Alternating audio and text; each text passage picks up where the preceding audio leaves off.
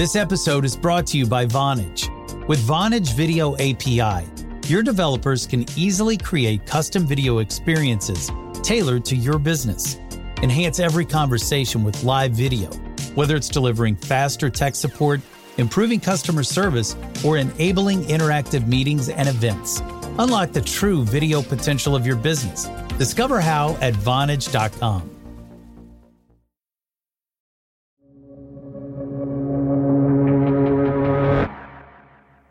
Traditionally, certain industries have dominated Washington. The defense industry, tech companies, energy companies, they've all spent hundreds of millions of dollars making friends and influencing people on the Hill. But for years, no industry played the game better than the pharmaceutical industry. The drug industry lobby has been the biggest and most influential lobby in Washington for way more than my time here, going back to maybe the fifties. Brody Mullins has covered lobbying for about two decades. You look at other big lobbies in Washington, the oil industry, the tech industry, defense companies. Those lobbies in Washington are tiny compared to the pharmaceutical lobby. Tiny? The pharmaceutical lobby is more than double the size of the oil industry's lobby. Wow. So that tells you something. The pharmaceutical lobby doesn't just spend more than other groups. It wins more, too. They have won on just about every major fight in Washington. They've won when Republicans are in charge. They've won when Democrats are in charge.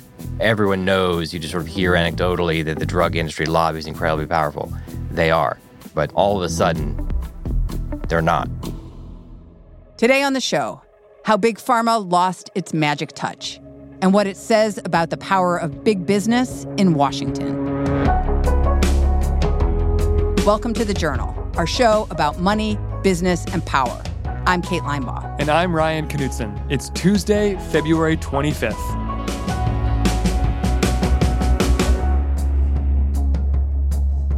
The lobbying group that for decades has represented drug makers in Washington goes by an acronym, P H R M A, PhRMA. Yeah, it's the Pharmaceutical Research and Manufacturers of America, which has been shortened for many, many years to be PhRMA. And for years, PhRMA, the organization, wielded the kind of clout in D C that other industries could only dream about. PhRMA has been a killer organization. People are afraid of them. The saying in Washington is you want to be either feared or respected. They were respected and feared. Maybe they were respected because they were feared. They had a reputation of going to lawmakers and saying, we need you to vote for us here, or we're going to run campaign ads against you, defeat you in your congressional district. PhRMA had the budget to potentially unseat members of Congress, and Congresspeople knew it. But just like PhRMA could break a politician's campaign, it could make it, too. They had so much money, in fact, that PhRMA would run ads for a member of Congress in their district, and then after they won the election, once there's nothing left at stake, they often went back and ran ads thanking voters for voting for the member of Congress. Wow. Just to sort of add some cherry on the top. PhRMA was able to exercise that kind of power for years because it had two major things going for it, money and friends in high places. The money came from the companies that PhRMA represents. Drug makers like Eli Lilly and Pfizer pay PhRMA annual dues to lobby for them on the Hill. The friends came mostly from the Republican Party.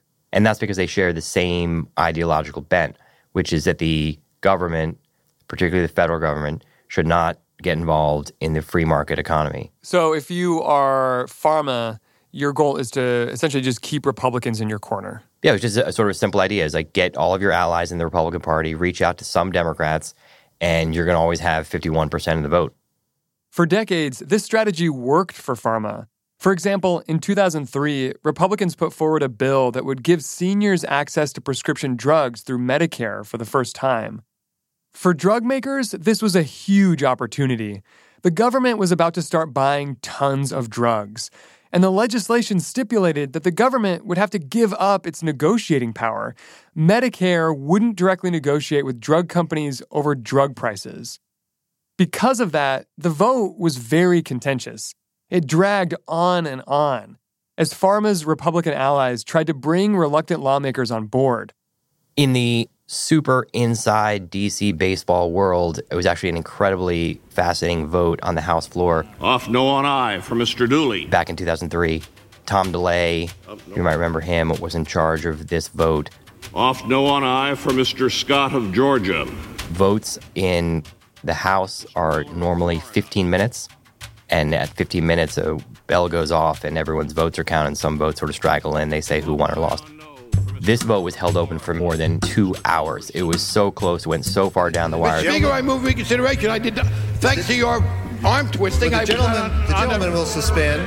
Mister Speaker. It took Republicans more than two hours to pass the bill. That's like a football game ending and waiting two hours while the game sort of goes on with the clock stopped until the home team wins. On this vote, the yeas are two twenty, the nays are two fifteen. The conference report is agreed to, and without objection, the motion to reconsider is laid upon the table. That day, Pharma won big time. It was just a sign of their strength. I mean, they got a huge, huge new market, Medicare. They were not allowed to negotiate the prices.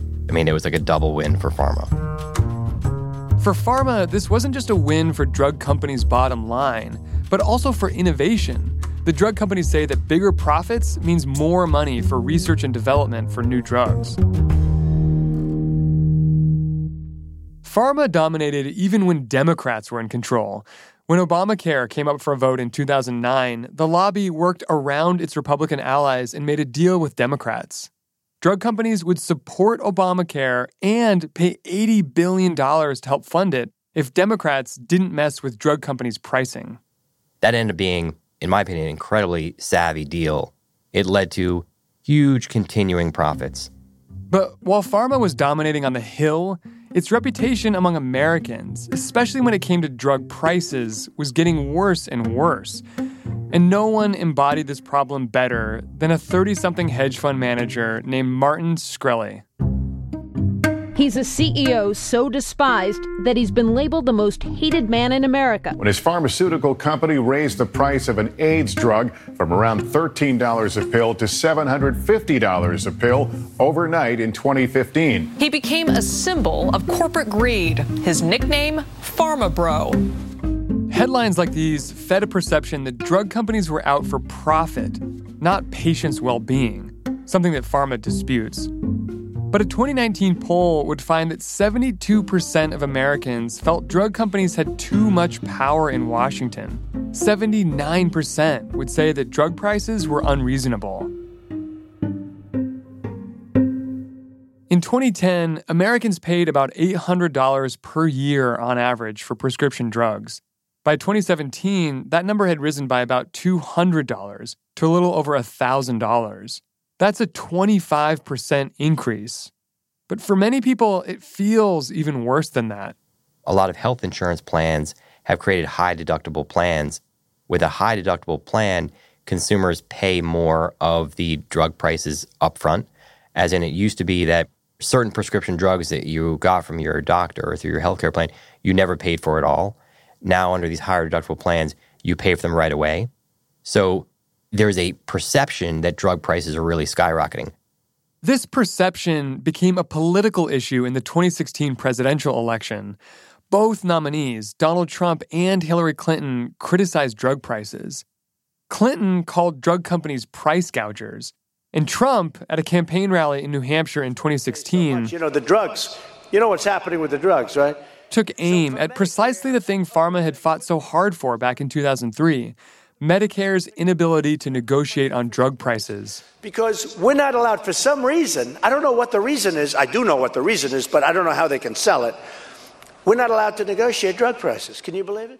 So we... Still, when Trump eventually won the presidency, Pharma was relieved, even though Trump had campaigned a bit complaining about drug prices. Correct.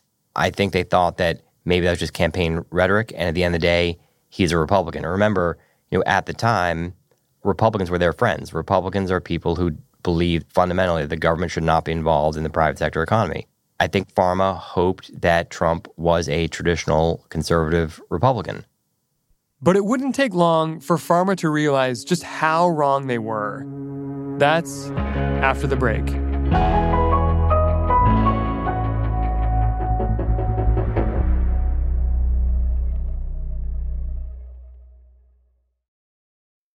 This episode is brought to you by Global X E T Fs. Buzz around artificial intelligence is seemingly everywhere. Is your portfolio keeping up? Consider the Global X Artificial Intelligence and Technology E T F, ticker A I Q, which invests in dozens of stocks at the leading edge of this disruption. Investing involves risk, including possible loss of principal. Technology companies can be affected by rapid product obsolescence and intense industry competition. Before investing carefully, consider the fund's objectives, risks, charges, expenses, and more in the full or summary prospectus at global x e t f s dot com. Read carefully. Distributed by S E I Investments Distribution Company.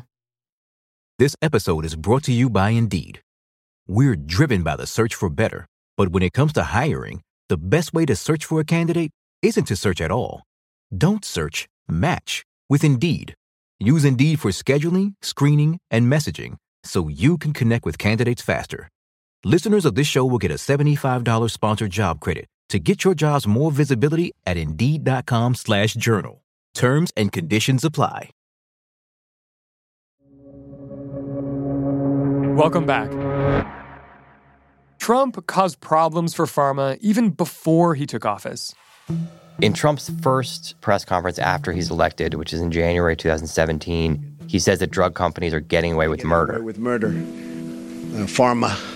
Pharma has a lot of lobbies, a lot of lobbyists, and a lot of power. From a podium at Trump Tower, Trump, the president-elect, echoed the remarks of Trump, the candidate, almost verbatim. We're the largest buyer of drugs in the world, and yet we don't bid properly, and we're going to start bidding, and we're going to save billions of dollars over a period. That really sent shockwaves uh, through the drug industry. In fact, the stock prices for many drugs plummeted after he said that. But then, pharma saw some reassuring signs. Weeks later, pharmaceutical C E Os and the head of pharma met with Trump at the White House. And the president backed off and said that trying to give Medicare negotiating power would be tantamount to price fixing. Everyone's sort of head spinning, but pharma thinks, okay, well, maybe that was uh, one little mistake that he made in the press conference, and we're all back to uh, being friends again. Uh-huh, and our power still exists. Power still exists. Thinking things were returning to normal, pharma went back to lobbying the way it always had. And Trump, meanwhile, named a former drug company executive to run the Department of Health and Human Services. It seemed like pharma was back on top, but it was about to learn that things in Washington had actually changed. The first tangible sign of pharma's loss in influence came in the uh, budget bill of two thousand eighteen. Congress and Trump were trying to put together a budget for the entire government. A very small part of this was the budget for Medicare. When it came to Medicare, congressional leaders were seven billion dollars short. So to plug the gap, Nancy Pelosi, Chuck Schumer, Paul Ryan, and Mitch McConnell came up with a solution they could all live with. Through a complicated change to Medicare payments, they'd stick drug companies with the seven billion dollars bill. The reason that Republican leadership was willing to do this wasn't just because of the rising public animosity toward drug companies. It also had to do with the way the drug lobby had treated its Republican allies during the Obamacare fight. The problem was, in order for pharma to support Obamacare, they had to ditch Republicans, essentially. Remember, Republicans are fighting tooth and nail against Obamacare. And here's one of their longtime allies, the pharmaceutical industry, who they've worked hand in glove with for decades, ditching them and going and running and supporting Obamacare. So they felt betrayed. Yeah, and also I, I should say, like, I'm not sure if a lot of people know this. Republicans don't run around and, and really bemoan what pharma did back then. It was more of a quiet, seething sort of thing. And when I was talking to Republicans, a lot of them kind of quietly said, you know, remember back in two thousand nine, they felt like they were betrayed by an ally in a war. And so when the time came for congressional leaders to solve their twenty eighteen budget dilemma, Republicans didn't have a problem forcing pharma to pick up the tab. It fell to Republican Majority Leader Paul Ryan and his team to tell pharma about the change, but they never did. They felt the only way they could get it in the bill was to not tell pharma. They were worried that they tell pharma, pharma's going to run this big lobbying campaign and crush it. And the reason they thought that is because that's what pharma had done for the last ten years on other proposals. So they add it to the bill. The bill becomes public. Pharma finds out about it and obviously is very upset. Pharma wasn't just upset because Congress hid the change from them. They were upset because Congress had screwed up the math. Drug companies weren't on the hook for seven billion dollars. They were on the hook for eleven billion dollars. The group appealed to its Republican allies for help, but they didn't get it. Because it wasn't just Trump and Paul Ryan who Pharma couldn't count on anymore. It was a whole lot of Republicans in Congress. Taking aim at drug companies was becoming a bipartisan sport. I want to welcome and to thank our witnesses. In February twenty nineteen, the Senate Finance Committee called a hearing with C E Os of the seven largest drug companies. The topic was high drug prices. The hearing room is packed. Republicans and Democratic members are all there. Predictably, Democrats like Senator Ron Wyden ripped into the C E Os. Drug prices are astronomically high because that's where pharmaceutical companies and their investors want them. We sort of expect at a hearing like this that Democrats are going to criticize industry C E Os. What was surprising here, and what represented the real pivot point, was the number of Republicans who stood up and leveled similar criticism. Thank you, Mister Chairman. I want to focus on um, Humira. John Cornyn was one of those Republicans. The senator from Texas pressed the C E O of the drug company AbbVie about the company's blockbuster drug Humira.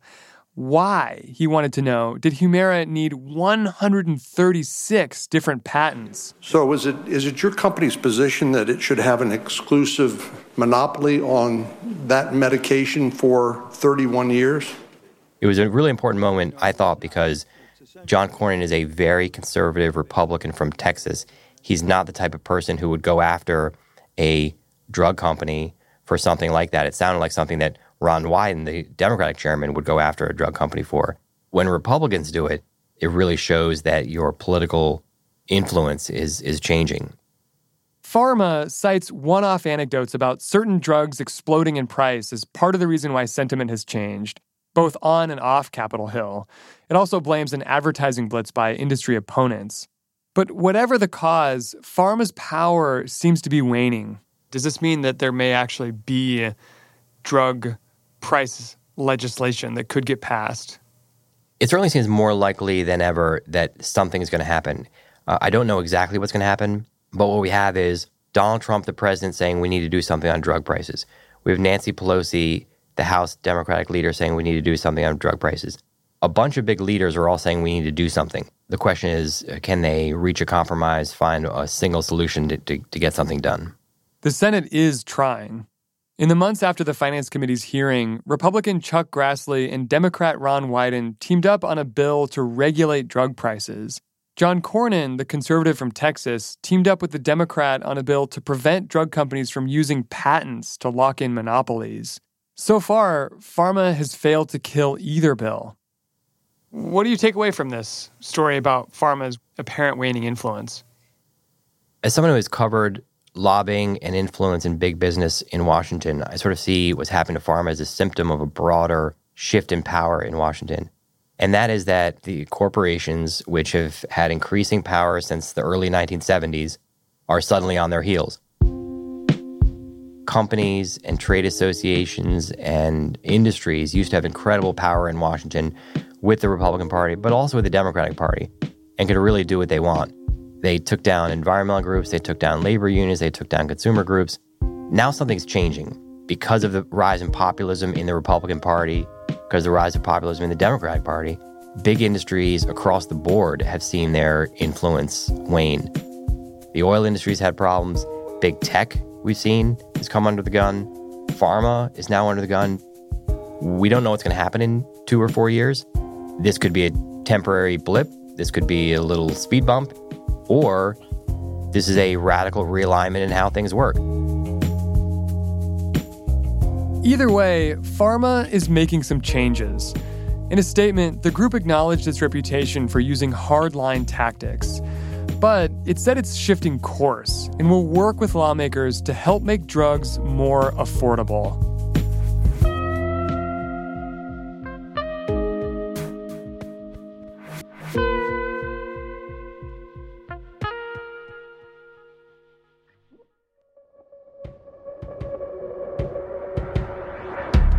That's all for today, Tuesday, February twenty-fifth. The Journal is a co-production of Gimlet and The Wall Street Journal. Special thanks to Stephanie Armour for her reporting.